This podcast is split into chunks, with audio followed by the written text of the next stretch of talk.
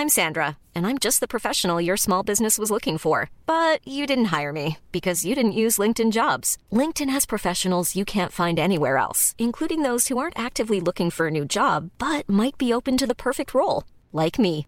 In a given month, over 70% of LinkedIn users don't visit other leading job sites. So if you're not looking on LinkedIn, you'll miss out on great candidates like Sandra. Start hiring professionals like a professional. Post your free job on linkedin.com/people today. Millions of people have lost weight with personalized plans from Noom, like Evan, who can't stand salads and still lost 50 pounds. Salads, generally, for most people, are the easy button, right? For me, that wasn't an option. I never really was a salad guy. That's just not who I am. But Noom worked for me. Get your personalized plan today at Noom.com. Real Noom user compensated to provide their story. In four weeks, the typical Noom user can expect to lose one to two pounds per week. Individual results may vary. Gudasagor del 1. I 300 000 år har människan lallat omkring och det här är vad de har ställt till med.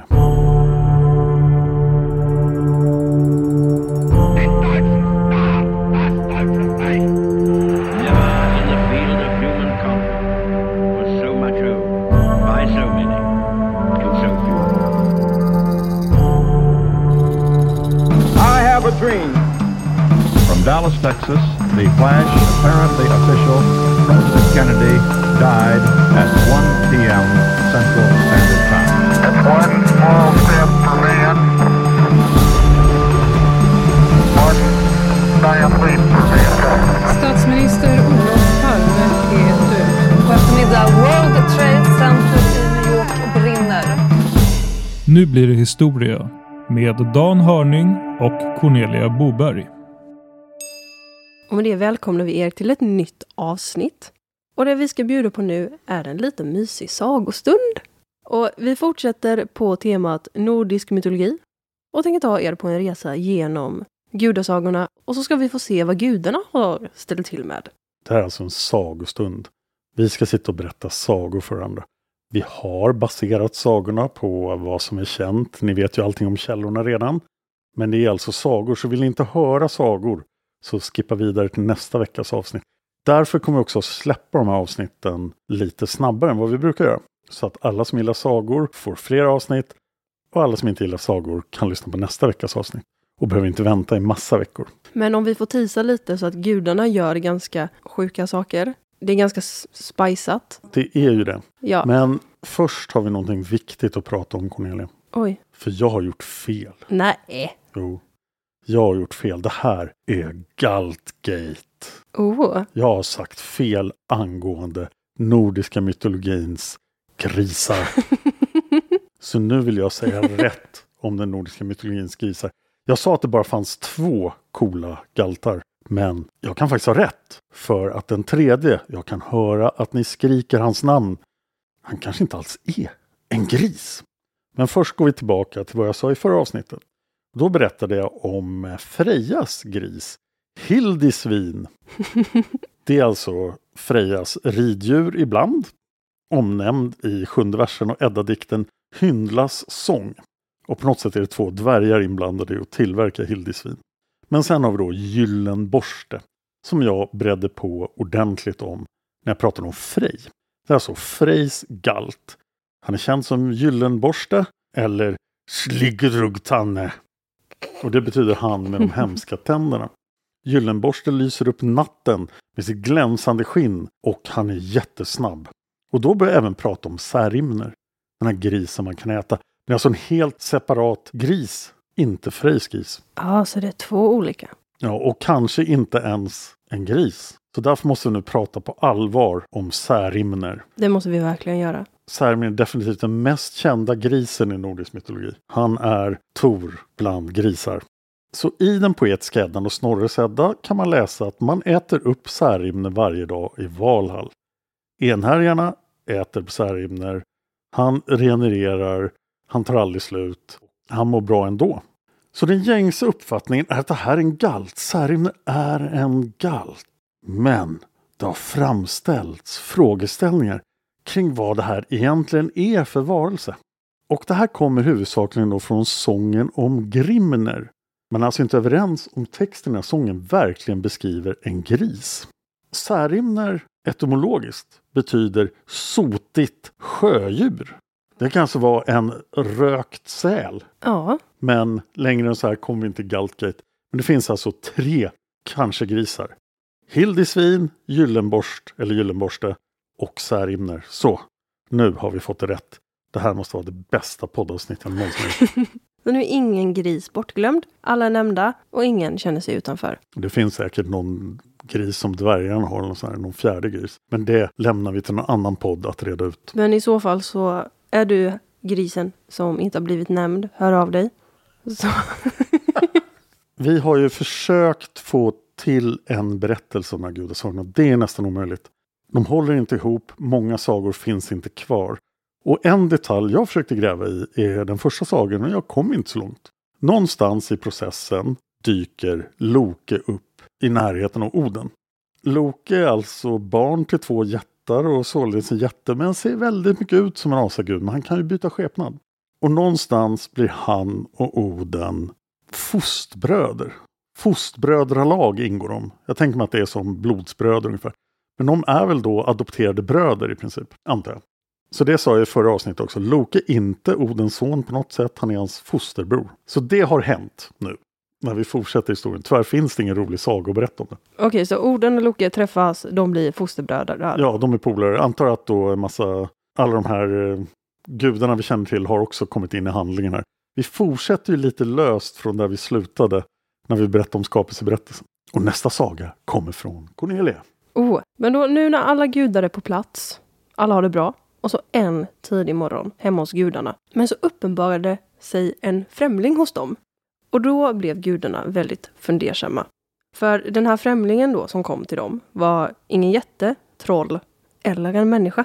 Och hon hade bara dykt upp där från ingenstans och ingen hade märkt någonting. Man kan ju förstå att de blev oroliga för det här har ju faktiskt hänt tidigare.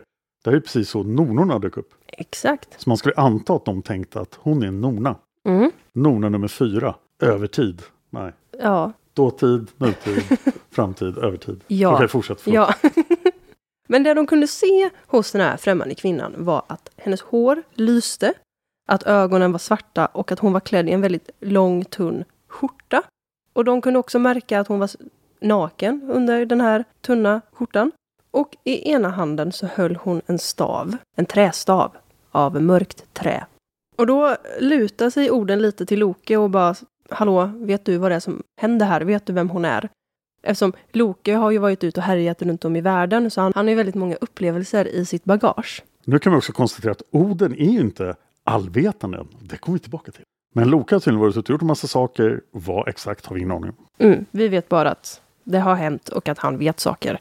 Loke svarade Olen då att kvinnan förmodligen kanske kom från vanernas land. Och de levde vid havet, de hade magiska krafter och de var väldigt vänliga att ha att göra med. Men de levde lite annorlunda än vad gudarna gjorde.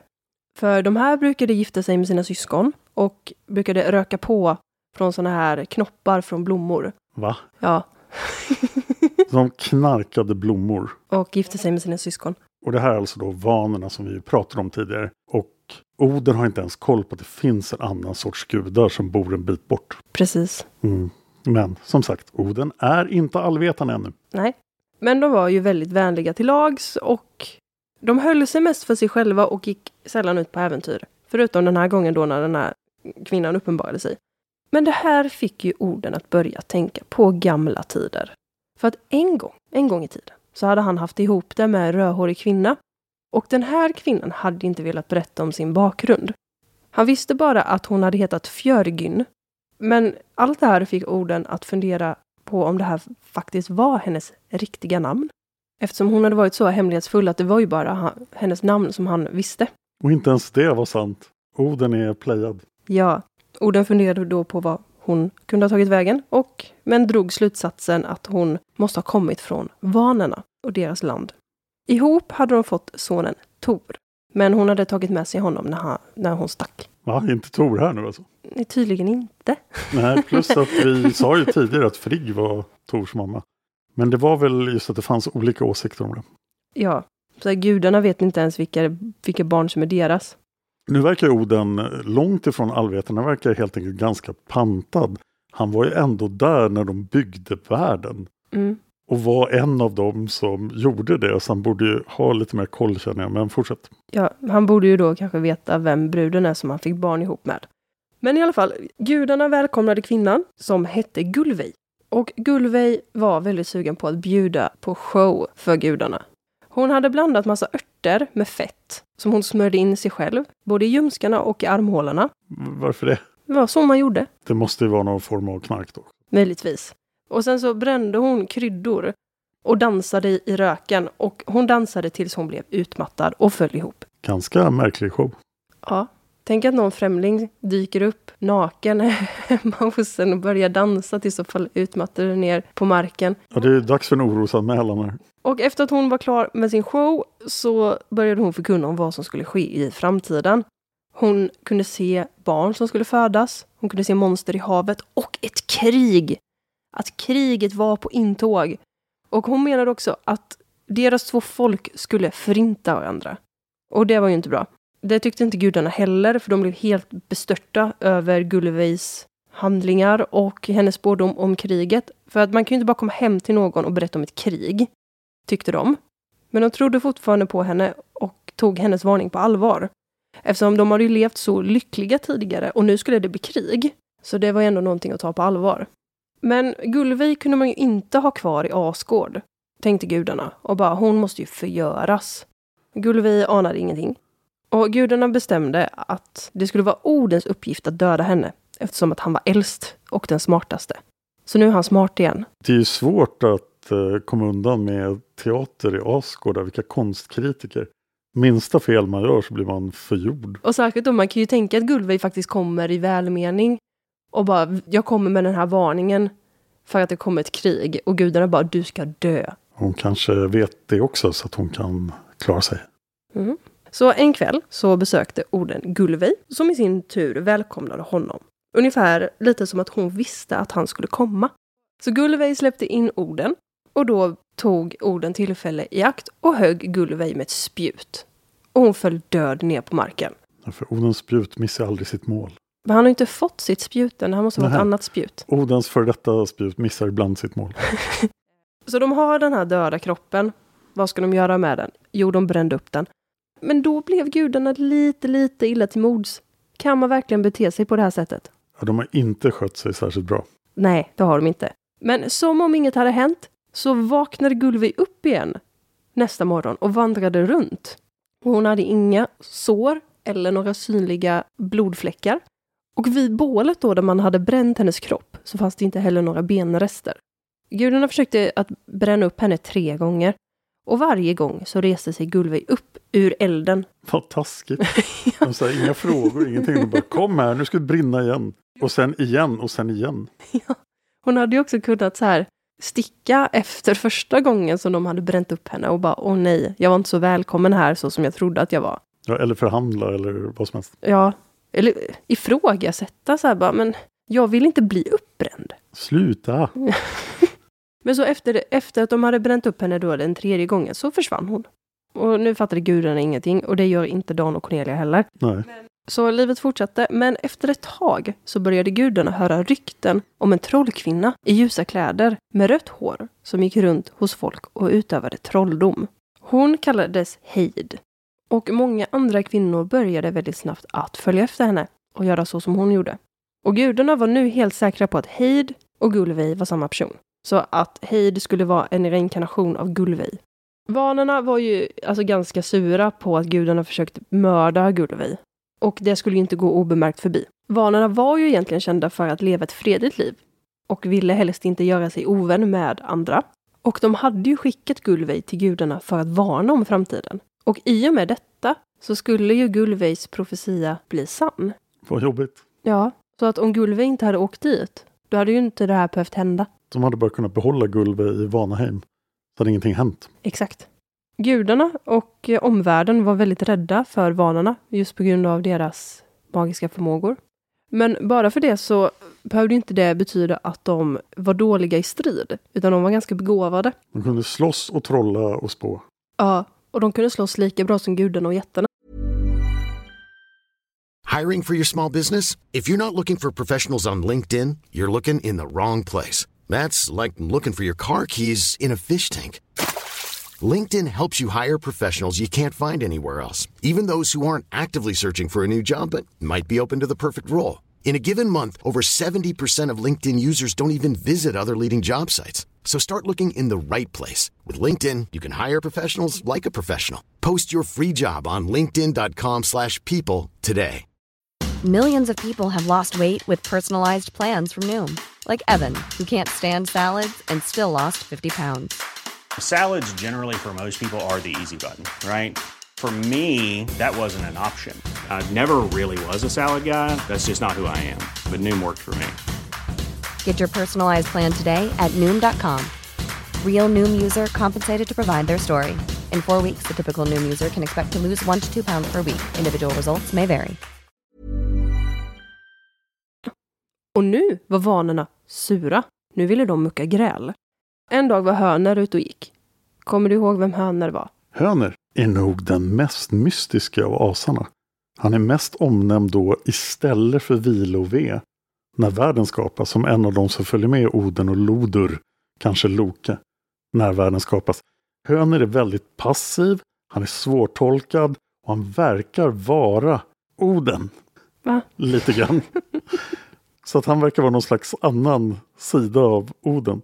Han är lång och snabb, ser bra ut, är tämligen enfaldig och tystlåten och lite feg. Ah, han har en roll att spela i avslutningen på de här sagorna. Ni vet, Ragnarök. Ooh.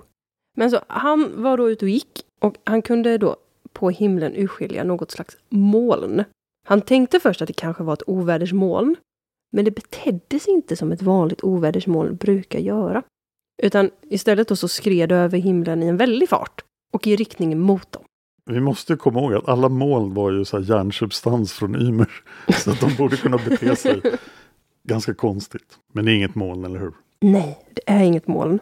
Så Hörner tillkallade då Oden och Loke och frågade dem bara, kolla på det här molnet, vad är det här? Och Oden och Loke kunde ju då se vad det här var för någonting. För de kunde ju se att det här var ju inget moln. Och det som flög emot dem var en mängd oräkneliga falkar.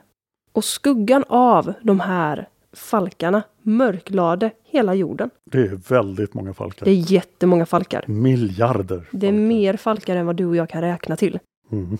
Och sen dubbelt så många. Ja. Och i deras vänsterklo så höll de ett föremål. Och då tänker jag att man kanske kan tänka sig att de höll knivar, bomber, granater. Men det var det inte. För de höll i en hasselnöt. En hasselnöt. En hasselnöt. Så miljarder falkar med miljarder hasselnötter. Ja. I vänsterklon också. Inte i båda, inte i höger, utan i vänster. Så det hade kunnat vara dubbelt så många hasselnötter. Om man Kanske, hade haft en i varje klo. kanske att alla gudar är nötallergiker. Åh, Ja. Men, så att de här falkarna tog till mark och landade utanför Asgård. Och när de landade så tog de av sig sina så här falkhamnar och blev till kvinnor. mm, som Frejas falkhamn som vi pratade om tidigare. Exakt. Och alla de här kvinnorna hade rött långt hår och mörka ögon. De här hasselnötterna förvandlades till män. Va? Okej, så kvinnor kan förvandla sig till falkar och män kan förvandla sig till hasselnötter. Ja, makes sense, eller hur? Mm, nej, Och alla de här var beväpnade. Men de gick inte till attack. Det trodde ju gudarna då att de skulle göra. Och Oden blev förbannad och var så här, ingen anfaller Asgård på det här sättet. Ingen skulle få anfalla hans boning.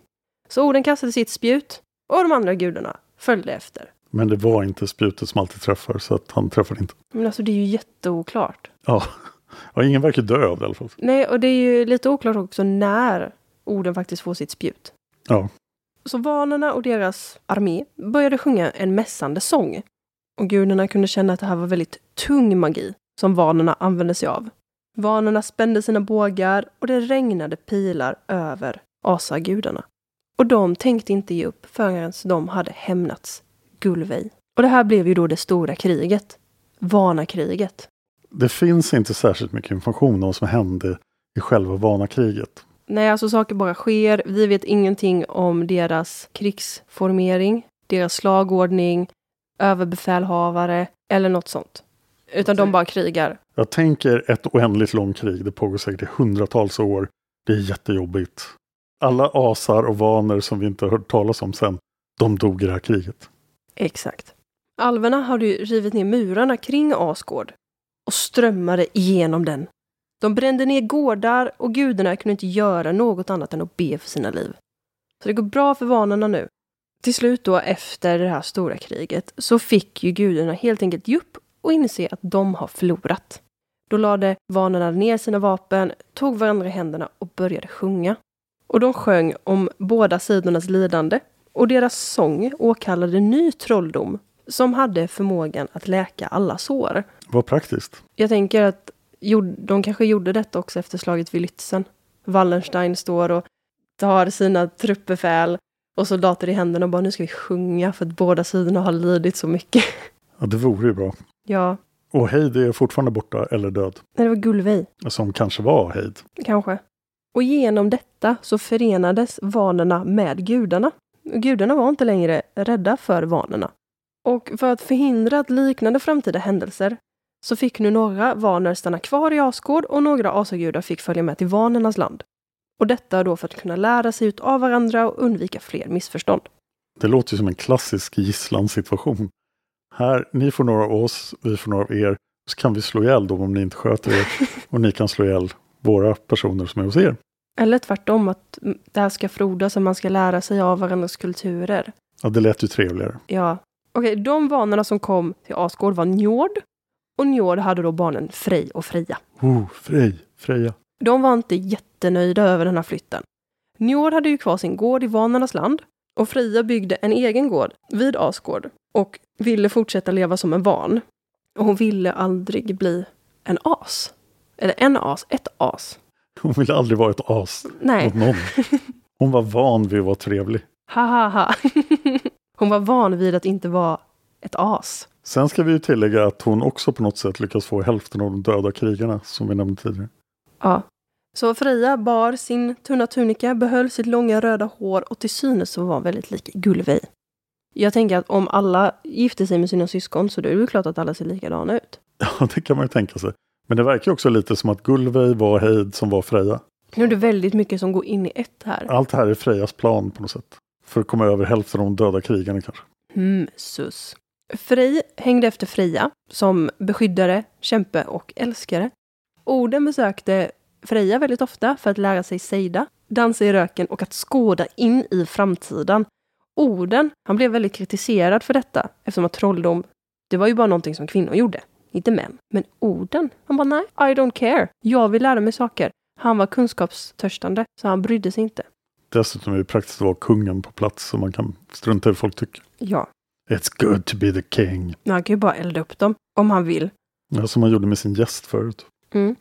Men samtidigt som Frej och Freja kom till Asgård så anlände även Frigg. Och tanken var ju att hon då, Frigg, skulle bli fru till Oden. Vems tanke var det? Nej, jag vet inte. Det kanske var någon så här kollektiv konsensus om att ni ska gifta er. Men det kom fram att Friggs farsa hette Fjörgryn. Och det här funderade orden på väldigt mycket. Men han hade ju haft ett drag innan som hette Fjörgyn som han fick ett barn ihop med. Och han visste ju att vanerna väldigt gärna gav sina barn liknande namn, som är Frej och Freja. Kunde det vara så att Fjörgyn var syster till Friggs farsa? Alltså att Oden nu var tillsammans med sitt ex brorsdotter. Då var hon också Friggs mor. Och då hade han ju gift sig med sin sons halvsyster. Vad komplicerat. Ja. Så vad skulle han då göra? Skulle han berätta om sina misstankar för någon? Nej, kom orden på sen att nej, jag ska inte berätta någonting om vad jag vet. Och nu blir ju den här teorin att Frigg och Freja var samma person ännu troligare. Mm, Om hon nu dessutom är en van i den här historien. mm, Ja, men vi nämnde ju att det utbyttes gisslan här, eller ambassadörer, folk som levde med det andra folket. Så vanerna lämnade Frej, Freja och Njord hos asarna. Men vad gjorde då asarna? Jo, de var ju tvungna att lämna någon hos vanerna. Men den historien är lite konstig. De väljer att skicka mimer. Och vem är då mimer? Det är han som har en brunn. Ja, han har inte den än riktigt. Mimer är nämligen bror till Bessla. Bessla var alltså gift med Bor och är då Odens mamma. Så Mimer är Odens morbror. Och alltså någon slags jätte eller asagud, eller det är lite oklart. Och han är väldigt, väldigt klok. Han har dessutom sju söner som vi vet absolut ingenting om överhuvudtaget. Och vem man har med vet vi inte heller. Men det här är personen som asarna skickar. Det låter som ett väldigt ojämnt byte. Tre, så en havsgud, två kärleksgudar för en klok gubbe, Mimer. Och på något sätt gjorde även det här bytet, och det finns någon annan version av den här historien också som jag hört tidigare. Men det här bytet gjorde vanerna misstänksamma. Och de tyckte att de hade blivit lurade. Och utan att starta kriget igen, utan att göra någonting annat, så högg de bara huvudet av Mimer. Och skickade det till asarna. Så här tycker vi om eran gisslan. Vad hotfullt! Oden fick då det här paketet eftersom det inte var Postnord som var ansvarig för försändelser på den här tiden. Och han tänkte, åh nej, de har dödat min jättesmarte morbror och jag som ville ha kunskap. Jag söker efter kunskap för jag är Oden och jag vill bli allvetande. Men här ligger min morbrors huvud. Ja, men jag kan ju använda mina nya magiska färdigheter i nekromanti som jag har fått. Nekromanti? Ja, du vet väcka döda till liv. Zombier och sånt. Åh, vad Så han coolt! tog Mimers huvud och smorde in det med örter så att det inte kunde ruttna. Och sen var det dags att sjunga massa trollsånger över Mimers huvud. Väldigt hemlig magi användes. Till slut öppnade Mimer ögonen fast han inte hade någon kropp och undrade vad är det som händer nu Oden? Oden bara, jag har besvärjt ditt huvud så att du kan leva med bara ett huvud. Och Mimer bara, åh nej, inte igen. Hur transporterar han sig? Rullar runt, typ? Jag antar att Oden gick omkring bar på honom här. Åh, ja! Åh, vad coolt! Men då sa Oden, Mimer, du kan ju bara prata, du kan inte göra någonting annat, du kan inte gå på toaletten, du kan inte träffa tjejer, du kan inte göra mycket saker, men du kan prata med mig. Och du kan berätta för mig allt du vet. Mhm. Och på så sätt blev Oden väldigt mycket klokare. Han hade alltid Mimer och fråga om råd också. Och sen på något sätt då hamnar Mimers huvud vid Mimers brunn. Jag måste bara få inflika här att pröva inte det här hemma. Nej, med din morbror. Gör inte det här med din morbror. Så Mimers brunn låg under en av rötterna till Yggdrasil. Och där då, i någon slags kombination med det här så kunde man om man drack från Mimers brunn se och höra allt som hade hänt och allt som skulle ske i hela världen. Och på något sätt blir Mimer lite Obelix-påverkad av det här. Han måste ju fortfarande dricka och han är vid den här brunnen hela tiden. Oden är ute och ränner. Men på något sätt, kanske med ett sugrör, så dricker Mimer ur brunnen hela tiden. Och då blev han som redan väldigt klok superklok. Mm. Och Oden kommer dit hela tiden och eh, tar del av det här också, dricker massa av det vattnet. Men det känns som att Mimers brunn vill ha någonting mer av Oden för att göra honom allvetande.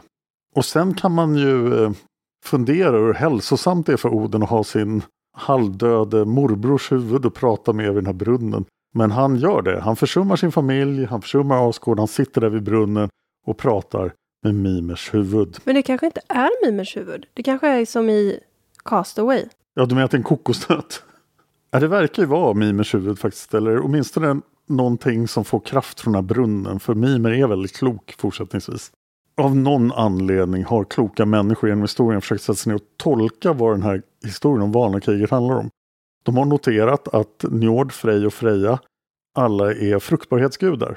Havet, jorden och kärleken. Och att då tror, har många trott genom historien att det här var en äldre religion som ersattes av asatron. Men nu för tiden är det inte många som tror så här. Det finns liknande berättelser i andra indoeuropeiska folks historier. Så det var vanakriget. Och vi kan ju se att det inte får några följder. Det blir en ny konflikt med vanerna på grund av mordet på Mimer. Och vanerna försvinner i princip ur handlingen här, förutom då Frej, Freja och Njord. Och Njord gör inte så mycket heller. Utan det är Frej och Freja, mest Freja, som gör saker. Så nu är Oden gift. Han sitter i sitt högsäte Lidskjalf. Va? Ja, det är hans eh, stol, alltså hans tron i Valhall. Och nu kan han se ut över hela världen också med hjälp av sin magi. Han vet en massa om vad som ska hända och vad som har hänt. Men han vet inte allt. Och han funderar på vad mer vill Mimers brunn ha av honom? Och det här är ju vikingar och folk som kom före dem som har kommit på det här. Om det är någonting vi vet om vad vikingarna gillade att göra i religiösa sammanhang så var det ju offra. Så nu krävs det ett offer av Oden och han är beredd att offra allt för att få kunskap. Så nu ger sig Oden ut på offerrunda. Nu ska han offra saker för att få kunskap. Och nu har han faktiskt sitt spjut Gungner, det som aldrig kan missa. Ja, Ja, så då är, våra sagor är inte i kronologisk ordning. vi har försökt göra med kronologisk ordning, men det är vansinnigt svårt. Ja, Så Oden stirrar på brunnen och tänker vad kan jag ge den här brunnen så att den kommer ge mig ännu mer kunskap? Jag kan ge den mitt öga. Så då karvar han ut sitt öga och kastar det i brunnen. Och det är därför Oden är enögd. ah, Oden är från och med nu enögd. Men han är inte nöjd där, utan han tar sitt spjut som aldrig kan missa och ställer upp det mot marken riktat mot sig själv. Sen kastar han sig över den och spetsar sig själv.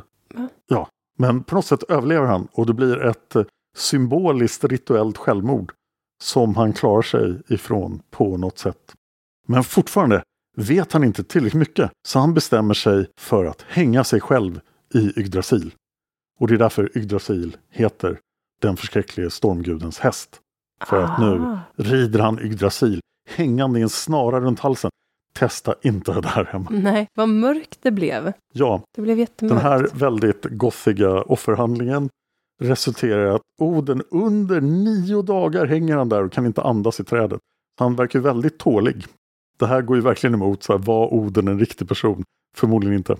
Utan han får en massa syner och han fylls av hemlig visdom, säkert från brunnen också. Han får ännu mer magisk kunskap. Nu kan han bota sjuka, stilla stormar, vända vapen mot fienden. Han kan göra kvinnor kärlekskranka. Och kvinnor kanske tänker oj, han verkar väldigt självdestruktiv. Jag kanske kan rädda honom. Men han kan också oskadliggöra farliga trollkvinnor ifall han skulle matcha med fel tjej på Tinder.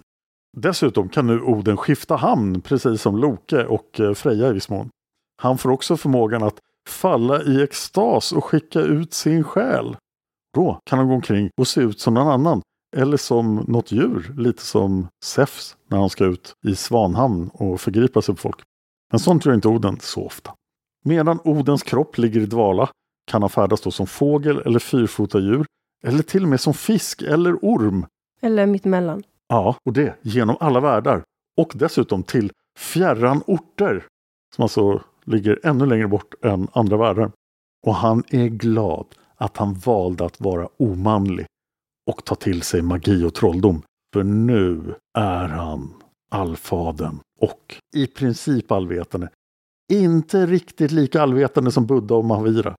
Men han vet väldigt mycket saker. Så ingen Titankara. Nej.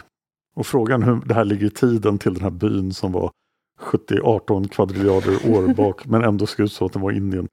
Men förmodligen kan Oden se den byn. Men för, om han är allvetande. Men om Mahavira är allvetande måste han ju också ha kunskap om orden. Och med den tankenöten går vi vidare till nästa saga.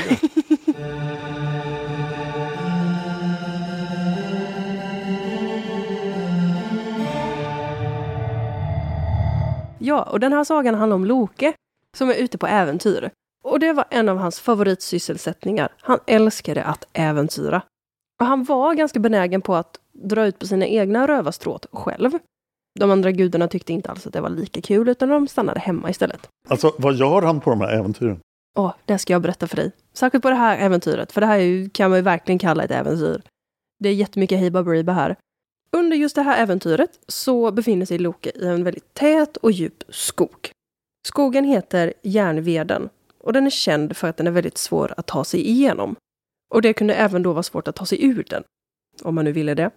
Så när Loke då står vid kanten av skogen, så han blev lite tveksam, men så kunde han se en stig från skogsbrynet, raka vägen in i skogen. Och då tänkte Loke typ, kan de så kan jag också. Så farligt kan det ju inte vara. Så han bestämmer sig för att gå på stigen rakt in i skogen. Han hade med sig sin häst. Men då, från ingenstans, så kunde Loke höra ett rasslande ljud. Och innan Loke visste ordet av så hade ett nät fallit över honom och hästen. Loke i sitt nät såg sig omkring och kunde urskilja flera gestalter som uppenbarade sig från dunklet i skogen. Och då, till sin stora förtjusning, så kunde ju Loke se att det här var ju flera kvinnor. Wow, tänkte Loke. Det här blir lätt som en plätt. För han hade ju inga problem att prata kvinnor till lags. Och nu var de ju dessutom flera stycken, så det passade sig väl, tänkte Loke. Men innan Loke ens hade kunnat säga hej till de här kvinnorna så hade de övermannat honom. Och på ingen tid alls så lyckades de dra av honom från hästen och knyta ihop nätet med honom där i. Sedan stack de in en pinne i nätet. Eller liksom i en av öglorna och bar med sig honom. Jag tänker att det här ser ut som en sån här tecknad film när de ska ut på rymmen och de har tagit en pinne och så virat en filt, eller knutit en filt i ändan. Ja. Exakt sådär. Loke satt kvar i sitt nät och gjorde inte mycket till motstånd. Han accepterade sitt öde. Han tänkte att när de väl släppte honom ur det här nätet så skulle han försöka förhandla med dem. Kvinnorna tog med sig Loke genom skogen och efter en stund så kom de fram till en liten by. Den här byn hade flera gårdar och väl i byn så lade Loke märke till att det inte fanns en enda man på den här gården. Det var bara kvinnor i den här byn. Loke blev sedan släppt utanför en byggnad mitt inne i byn. Han blev frigjord från det här nätet av en kvinna som var klädd i jägarkläder och hade flätat hår. Men även om man hade släppt loss honom från nätet så band man hans händer och fötter. Loke försökte att protestera mot att bli ihopbunden, men till det så gav den här jägarklädda kvinnan bara honom en kall blick. En stirrande blick. Och det blev väldigt stor uppståndelse i den här byn, för folk blev ju nyfikna på så här, vem är det här? Vem är den, den här som kvinnan har tagit med sig? Så det samlades massa kvinnor runt omkring. Och en av de här kvinnorna som kom för att beskåda de här kvinnornas fynd var då ledarkvinnan för hela det här folket. Och hon kollade på honom med en blick och skakade på huvudet och bara frågade sig själv om han dög mycket till. Loke tänkte då att han kanske kunde prata sig ur den här situationen. Så i en väldig fart så började Loke berömma deras by och sättet de har tagit honom till fånga. Han var imponerad. Däremot så lade han till att det hade inte varit nödvändigt att tillfångata honom. Utan han poängterade att om kvinnorna hade bett honom att följa med så hade han gjort det utan att tveka. Och då var det några kvinnor då som började lite fnissa åt Lokes utsaga. Han berättade då att han var ute på äventyr, men att han förmodligen kunde kanske göra någon nytta för kvinnorna. Han berättade även att han hade ju varit på flera äventyr innan, men att det här, det var något av det mest spännande som hänt i hans liv. Och detta fick, till Lokes stora glädje, många av kvinnorna att se på honom med andra ögon. Nu, nu verkade det som att de började bli lite mer intresserade. Den här ledarkvinnan instruerade till jägarkvinnan att ta hand om Loke tills hon tyckte att de kunde släppa honom på fri fot igen. Loke blev sedan förd till en stuga nära kanten av byn. Inne i stugan blev Loke frisläppt. Han blev avbunden eller vad man ska kalla det. Då fick han reda på att han bodde, eller att han befann sig i järnvidjornas by. Jägarkvinnan hette Angerboda och hörde till deras jaktlag. Hon kände till skogen bättre än någon annan och tyckte att Loke hade varit väldigt dumdristig som gav sig ut i den. Till det här så bara fnös Loke åt anklagelsen men betonade att det hade ju lett honom hem till henne och det var han väldigt glad över. Angeboda visste inte riktigt vad hon skulle göra med Loke. Hon hade ju inte träffat många män tidigare. Hon hade haft sällskap med några när hon hade varit ute på marknader. Alltså haft sällskap. Som Ja. hon hade idkat könsligt umgänge med dem. Exakt. Men det hade ju inte blivit några barn de gångerna som hon hade haft sällskap av män. Och hon tyckte inte heller att aktiviteten var något tillfredsställande. Trista män på marknaden alltså. ja. Men vad skulle hon göra med Loke? Hon kanske skulle skänka bort honom till någon mer behövande. Ändå så behöll hon Loke. De åt middag och de delade säng under följande natt. Angeboda hade blivit förvånad över Lokes prestation. Han var inte som de andra som hon hade delat säng ihop med. Så nöjd med Loke valde Angeboda att behålla honom. Han hade visat sig värdig, så Loke blev kvar, även på egen fri vilja. Och tycke uppstod. Ja, de blev ju då betuttade i varandra. Eh, Loke tyckte att Angeboda var väldigt vacker, stark och rolig. Men här kan vi konstatera att de här järnvideorna här folket, det är inga människor, eller hur? Utan det här är ju typiskt nordisk mytologi, jättar. Ja. De är luddiga storlek. Men Angeboda blev till slut havande. Och efter 27 månader så hade hon fött honom tre barn. Vad fint. Mm. Och Loke var jätteglad över det här. Han var superglad. Och då kommer vi ju då till de här barnen då som hon har fött fram. Det är ju en liten spännande skara. För först hade hon fött fram en grå orm och sen en vargvalp och till sist ett litet flickebarn. Och det här flickebarnet fick namnet Hel. Det är väldigt oklart kronologin här, men Loke har alltså två eller tre barn redan Mm. vid det här laget. Och han borde ju bli lite orolig när en av hans, en av hans barn är en valp Mm. och en är en grå orm. Mm. Hur funkar genetiken här? Det är lite oklart. Och hemma i Asgård då, så det var ju ingen som visste vad Loke hade haft för sig. De var ju förmodligen bara glada att bli av med honom. Så att när Angeboda hade fött Loke, de här barnen, så skickade hon iväg honom till Asgård. Men Loke återvände ändå flera gånger för att hälsa på, för han älskade sina barn. Vad gulligt ändå. Ja, så det är ingen delad vårdnad här verkar det som, utan, och ingen vårdnadstvist heller, utan Inget besöksförbud. nej, utan de skildes åt som vänner och han var en väldigt involverande far. Man kan ju undra vad resten av byn tyckte om de här barnen. De tänkte komma så här, bara kolla på den här ormen jag har fött. Mm. Bara, wow, vad fin. Man kan fråga sig vad de andra i byn födde för någonting. Ja, det vet vi inte. Det här flickebarnet Hel skulle växa upp till att bli en mycket vacker kvinna. Inte lik någon som någon tidigare hade skådat. Och det skulle visa sig att ingen skulle kunna vara immun mot henne. Hel kunde känna att hon hade magi i sig. Hon levde ju i en värld där magi existerade och hon kände att hon hade det i sig. Under sin uppväxt så lärde hon sig att jaga och skjuta, men mest så tyckte hon om att gå omkring med en korg och plocka bär. Men väldigt tidigt så la Hel märke till att hon hade ett mörker inom sig. Om hon rörde vid små levande ting så blev de sjuka och dog. Satte hon sig mot ett träd så dog trädet och satte hon sig på marken så vissnade gräset runt omkring henne. Hon kunde förhindra det om hon lade all sin koncentration på att få det att sluta, men det var jättesvårt. Hon är ju ännu mer goth än Oden här. Oj vad hon är Wednesday i familjen Addams. Ja, verkligen. Ja, hon är verkligen. alltså blek och mörk och allting dör runt henne. Mm. Hon sitter och grubblar och lyssnar på The Cure. Ja, men The Cure är väldigt bra. Och det här är väl ändå det mest välartade av de tre barnen antar jag. Ja, det tror jag. Men då om vi ska rikta lite uppmärksamhet till Hels brorsa, den här ormen då, Jormungand. Okej. Ja, han var alltid hungrig och Loke brukade mata honom med oxar som Angeboda hade jagat och slaktat. Okej, han kan redan få i sig en ox alltså. Så han måste ha vuxit rätt fort här. Ja, han älskade att bli strykt över ryggen när Loke klappade honom. Och Jormungard växte i en väldig fart, till den grad att Loke funderade på om han någonsin skulle sluta växa. Men så har vi då också vargvalpen Fenris. Han var väldigt busig. Han var ett litet busfrö. Han höll sig undan hel. Han hade nafsat på hennes fingrar en gång, men då hade hans tunga blivit helt bortdomnad. Så efter det så höll han sig på behörigt avstånd från henne. Man kan ju tänka sig att han höll sig borta från sin bror också så inte han blir uppäten. Om Jormungand kan äta hela oxar kommer den här lilla valpen och bara wow. Så jobbiga syskonrelationer. Men alltså de andra gudarna, de hade ju inte den blekaste aning om Lokes barn. Men de fick ju nys om det här och vad som hade hänt. Och då blev de genast nyfikna. Så Oden bjöd in Loke och hans barn till Asgård. Så här, kom och visa upp dina barn. Alltså, och du kan ju tänka dig att så här, din polare, din fosterbror har varit ute på äventyr, gud vet hur länge. Och bara så här, ah, du har skaffat tre barn, kan du inte ta hit dem? Och sen kommer din fosterbroder med en orm, en varg och en goth-tjej. Och bara, här är mina barn. För det var exakt det här som hände.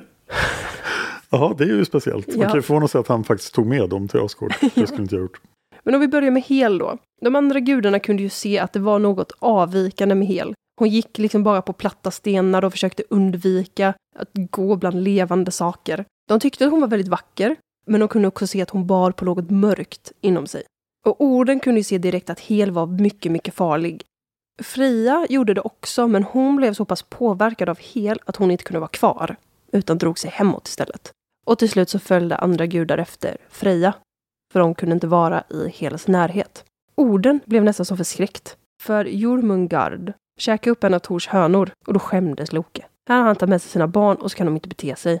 Orden förklarade att Tor, han skulle inte bli så glad om han fick veta att den här ormen har käkat upp en av hans hönor som han högaktade väldigt mycket. Sorry Loke, det var hans favorithörna Adda. Det här kommer inte att bli bra. Du vet hur han blir med den där hammaren. Ja, så vi måste skicka iväg din orm till världens utkant. För att han åt upp en höna, det här låter väldigt hårt. Ja, vad är straffsystemet här? Så han blev förvisad till världens utkant så att han fick ringla runt i det väldiga havet. Och då kanske man ändå tycker synd om Jormungard. Men det gick liksom ingen nöd på honom. Han var ganska glad väl på plats. För där kunde han växa sig hur stor som helst. Och han kunde äta hur mycket han än behagade. Så han mådde jättebra. Valar, sälar, tonfisk. Sjöjungfrur, Ja, allt fick han pirater. i sig.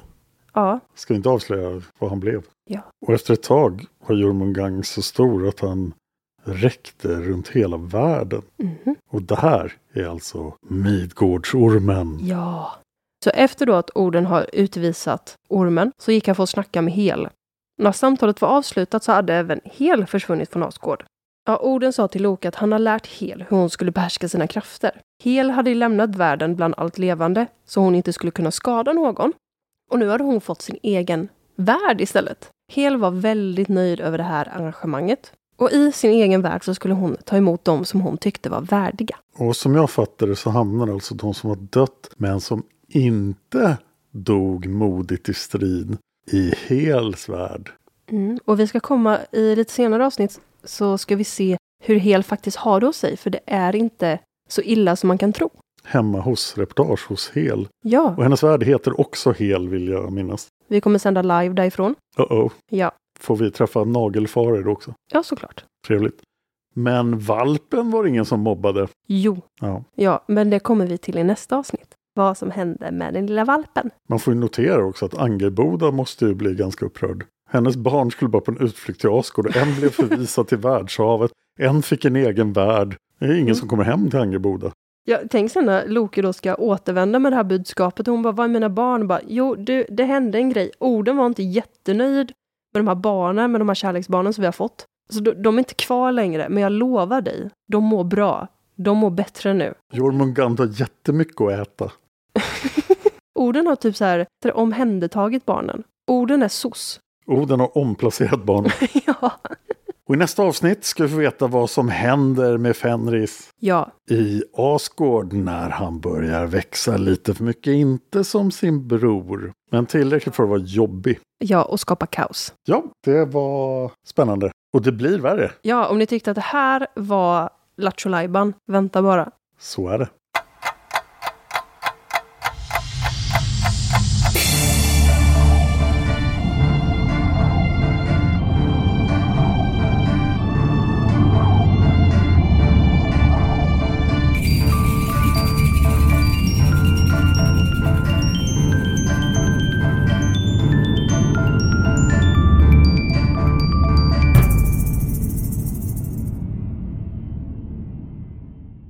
Men då samtidigt som Frej och Freja kom till Asgård så anlände även då Frigg.